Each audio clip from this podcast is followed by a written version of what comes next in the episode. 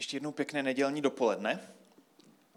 Dnes se budeme bavit o, o tématu eh, důvěry, než to, dnes to vánoční zamyšlení bude o eh, důvěře.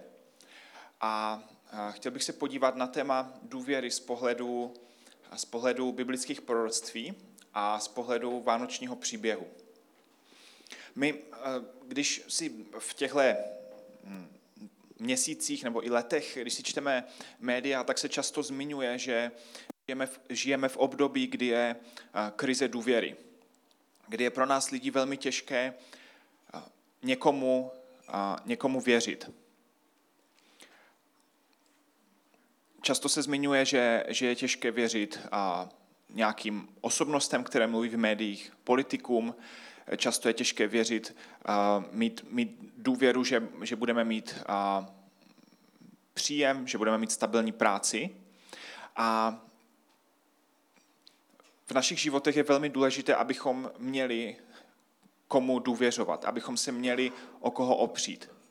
Protože život v, v nedůvěře je, uh, nás, nás trýzní, ničí nás zevnitř. Potřebujeme mít v našem životě v našem životě nějaké kotvy, o které se můžeme opřít.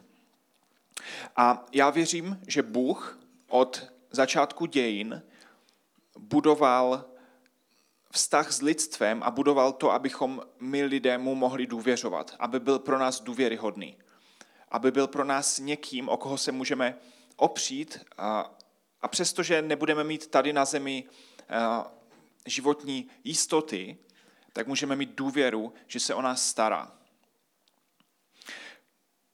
A náš život se často taky pohybuje k tomu, eh, čemu nejvíc věříme. Ať už to jsou čistě věci, eh, jaká média sledujeme, jaká, jaká média čteme, tak to je podle toho, kterému médiu důvěřujeme. Když a, věříme výrokům nějakých nebo názorům nějakých osobností, ať už v oblasti financí nebo v oblasti trhu práce nebo v oblasti i, i, i koníčku nebo co si koupit, jaký výrobek, tak vždycky hledáme někoho, komu důvěřujeme, u koho věříme, že to, co říká, je autentické, opravdové a pak rozhodnutí v našem životě děláme směrem, děláme tím směrem. A hledáme v životě důvěryhodné zdroje. A v různých průzkumech České republice se opakovaně eh, ukazuje, že že církev je, ta, je pro lidi ta nejméně důvěryhodná instituce. Což mi připadne obrovská škoda, protože věřím, že máme Boha, který je maximálně důvěryhodný, který je Bůh, který znovu a znovu opakovaně projevil svou náklonnost k lidem, svou věrnost lidem a věřím, že mu můžeme důvěřovat a že o něho můžeme opřít naše životy. A to není jenom něco obrazného nebo jako poetického, ale je to něco, co se skutečně dotýká našich dnů a zejména bychom si to měli a mohli uvědomovat o Vánocích. A protože důvěra je něco, co se dlouho buduje, ale jednoduše se to ztratí, jednoduše něčí důvěru ztratíme, tak bych se chtěl dneska podívat tak rychle napříč celou Biblii skrze několik eh, málo odkazů o tom, jak Bůh s námi, s lidstvem pracoval. Už když se podíváme na židovský národ v 2. Mojžíšově, v 2. kapitole, tak je tam strašně zajímavý výrok. A je to v, v období, kdy židovský národ, tehdy ten vyvolený boží národ, je v otroctví. A je tam napsané, že Bůh pohledl na syny Izraele a pak tam je druhá věta, která je, která je pro mě strašně silná. Je tam Bůh rozuměl. Bůh věděl. Bůh chápal. A to je něco, co je velmi silný výrok. Protože Bůh, nějaký, jako Bůh někde tam na nebesích, který je nekonečný, všemohoucí, který necítí bolest, jak si často eh, tehdy lidé domnívali, tak jak by on mohl rozumět mým bolestem dneska? Jak by on mohl rozumět, co mě dneska trápí? Jak by on mohl rozumět to, že, že já mám těžký život? A tady už na začátku, ještě dávno předtím, než přišel Ježíš tady na zem, tak je tam napsané, Bůh rozuměl. Bůh věděl, Bůh chápal. A to je jedna z, ze, ze silných božích vlastností, že Bůh je Bůh, který rozumí, který chápe, který ví a který ty věci prožívá s námi. Bůh, který je dokonce ochoten být zraněn a cítit bolest. Je tam napsané, Bůh rozuměl. A Bůh v tom momentě začal eh, nějak pracovat, eh, fungovat, začal eh, židovský národ vysvobozovat skrze Mojžíše tehdy, ale to ještě nebylo všechno a Bůh plánoval, že jednou zachrání nejenom židovský národ, ale celé lidstvo skrze Ježíše. A už ve starém zákoně, v době, kdy často lidé prožívali beznaději ve svém životě, tak tam začal skrze proroky a různé další pisatele dávat lidem záblesky toho, že jednou přijde někdo, kdo, kdo jim přinese naději. Kdo lidstvu přinese naději, kdo vyřeší problém hříchu, kdo vyřeší problém zla, kdo vyřeší problém smrti. A my jsme si už před minulou neděli říkali, že, že o Ježíši je ve starém zákoně řada proroctví. My máme některé z nich tady na uh, projekci, velmi stručně, a já bych se na ně chtěl podívat ne proto, že bychom je tady měli teď všechny probírat, ale proto, že to, že Bůh dopředu avizoval, oznamoval, co se stane, tak si tím budoval důvěru u, lidí a ti potom viděli, že to Bůh skutečně splnil, že se na to nevykašlal a že mu můžou důvěřovat i dále a že mu my dnes můžeme důvěřovat i dále. V Bibli čteme ve starém zákoně, že se spasitel, zachránce narodí v Betlémě, že se narodí paně nebo mladé dívce. Tehdy to bylo synonymum, takže nikdo nečekal, že se narodí paně, ale měl se narodit mladé dívce, měl se narodit jako člověk. Je tam napsané, že bude uzdravovat nemocné, slepé, hluché, chromé. A pak tam je velmi specificky, že bude z rodu Abrahama, Izáka, Jákoba a z rodu Juda, nebo z kmene Juda. A pak dál čteme, že bude dokonce ještě, eh, ještě konkrétněji, že bude z rodu Išaje a z, z rodu krále Davida. Že dostane dary od mudrců, že bude prodán za 30 stříbrných, za které se pak koupí hrnčířovo pole. Píše, píše se tam, že mu nebude zlomena kost a že bude pohřben uh, u, v hrobce bohatého muže. A tady to byl jenom takový krátký výběr proroctví, jich tam je desítky a stovky více, které ukazovaly na to, že jednou přijde někdo, kdo bude poslaný Bohem, kdo bude dokonce Bůh a kdo vyřeší problém zla, hříchu a jehož příchod si o Vánocích eh, teď připomínáme. A to, že těch proroctví byla spousta, bylo důležité, protože jinak by mohl každý tvrdit, eh, já jsem ten spasitel, já jsem ten mesiáš, já jsem ten zachránce, a což takových lidí i tehdy dost bylo, ale jenom na Ježíše seděli všechny ty boží přísliby všechno to, co Bůh slíbil, že se naplní, tak všechny ty proroctví seděly právě na Ježíše. A byli lidé, kteří to poznali, byli lidé, kteří to ignorovali, byli lidé, kteří se tomu vzpouzeli, ale Ježíšova autorita nepocházela z toho, že on by si řekl, uh, jo, tak asi mluvím zajímavě, tak asi jsem teda ten spasitel, tak teda lidi by mě měli poslouchat. Ale jeho autorita spočívala v tom, že v něm se naplnili ty boží přísliby a že skutečně si ho Bůh používal a že ty zázraky, které dělal, potvrzovaly, že, že je skutečně božím synem. A Jan v první kapitole, Apoštol Jan, to popisuje slovy, slovo se stalo tělem a přišlo žít mezi nás. A nevím, jestli si úplně uvědomujeme vždycky o Vánocích, jak mocná je ta skutečnost, že že velikost, nekonečnost a všemohoucnost Boha se dokázala vměstnat do jednoho malého lidského tělíčka, které vážilo možná tři nebo čtyři kila. Jak to tělíčko mohlo obsáhnout všechnu plnost božství,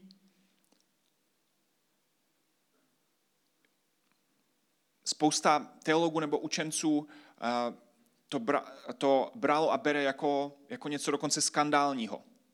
Jak se to mohlo stát, jak si to Bůh mohl dovolit. Jak se mohl Bůh tak moc ponížit, že, se, že veškerou svou plnost božství, jak čteme v Novém zákoně, dal do jednoho člověka, který se narodil Marii, nějaké bezvýznamné dívce v té době. Jak si to Bůh mohl dovolit? Proč to udělal? Jak to mohlo fungovat? Proč si Bůh nepoužil nějaký jiný způsob? Ale Bůh se rozhodl, že, že chce ještě více rozumět nám lidem. Že chce dokonce se stát jedním z nás, aby mohl pochopit naše bolesti a aby mohl vykoupit naše lidství.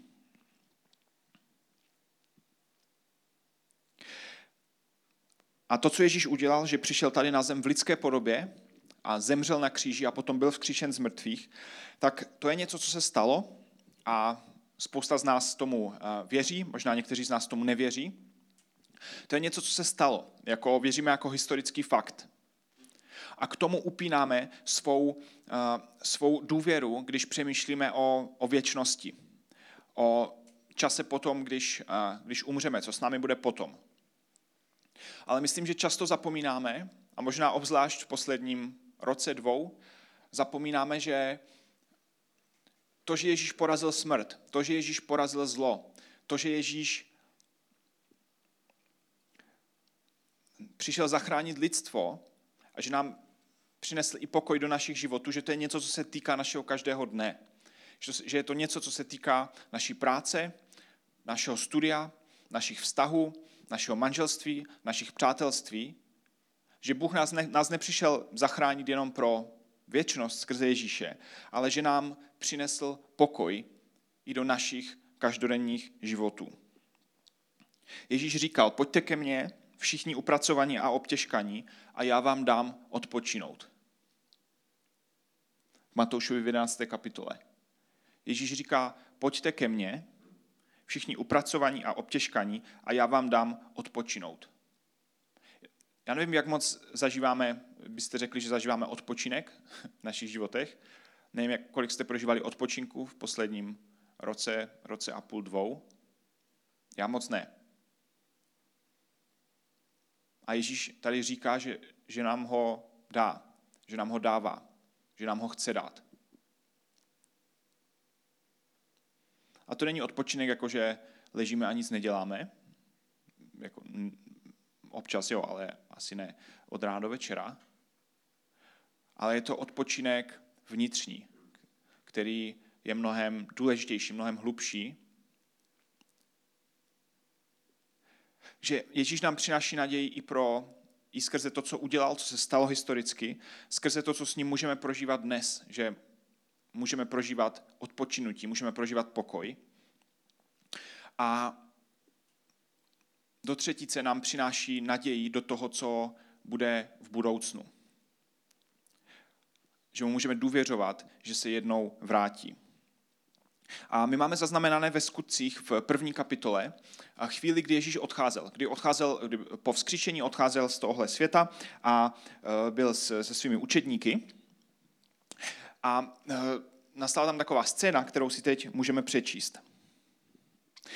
Ti, kdo byli s ním, učedníci se ho zeptali, pane, obnovíš už teď království Izraele? Jinými slovy se ho ptali, Ježíši, teď, když si porazil smrt, asi vzkříšen, tak vyřešíš už teď všechno? Nastolíš už svoje království? Bude už stoprocentně všechno dobré na tomhle světě? A Ježíš jim říká, není vaše věc znát časy a doby, které si otec ponechal ve své pravomoci. On říká, není vaše věc znát, kdy to přijde. Přijměte ale moc Ducha Svatého přicházejícího na vás a budete mými svědky v Jeruzalémě, v celém Judsku, v Samaří a až na konec světa. Ta naděje o Ježíši, která tehdy byla pouze v, eh, v Jeruzalémě a v okolí, tak Ježíš říká, to je, to je něco, co se jednou rozšíří po celém světě. Evangelium, naděje, dobrá zpráva se jednou rozšíří po celém světě a díky tomu tady dnes sedíme i my. A pak se tam píše, po těch slovech byl před jejich zraky vzat vzhůru a zmizel jim z očí v oblaku. Zatímco se upřeně dívali, jak odchází do nebe, hle, přistoupili k ním dva muži v bílém rouchu a řekli jim, Co tu stojíte a hledíte k nebi, Galilejci? Co tu koukáte jak tele na nové vrata? Tento Ježíš, který od vás byl vzat do nebe, se vrátí právě tak, jak jste ho viděli odcházet. A to je něco, co se v Novém zákoně opakuje znovu a znovu. Že Ježíš odešel a jednou se vrátí, jednou se pro nás vrátí, jednou vyřeší zlo, jednou vyřeší nespravedlnost, jednou vyřeší utrpení, vyřeší smrt.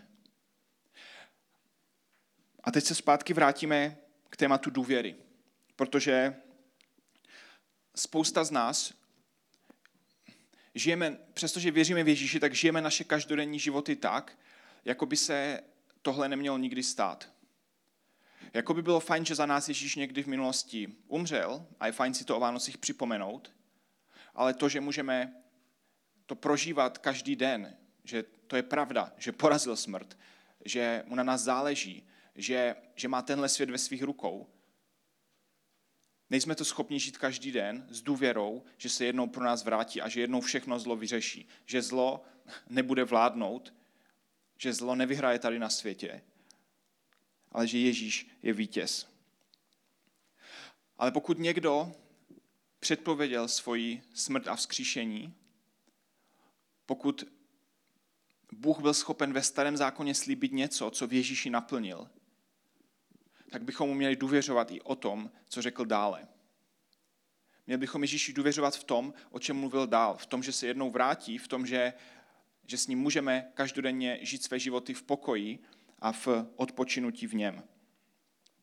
Protože Bůh tolikrát a tolikrát prokázal svou věrnost v historii a věřím, že tolikrát prokázal svou věrnost i v našich životech, v životě každého z vás, kdo ho znáte, že můžeme žít na základě toho, že bude věrný i nadále.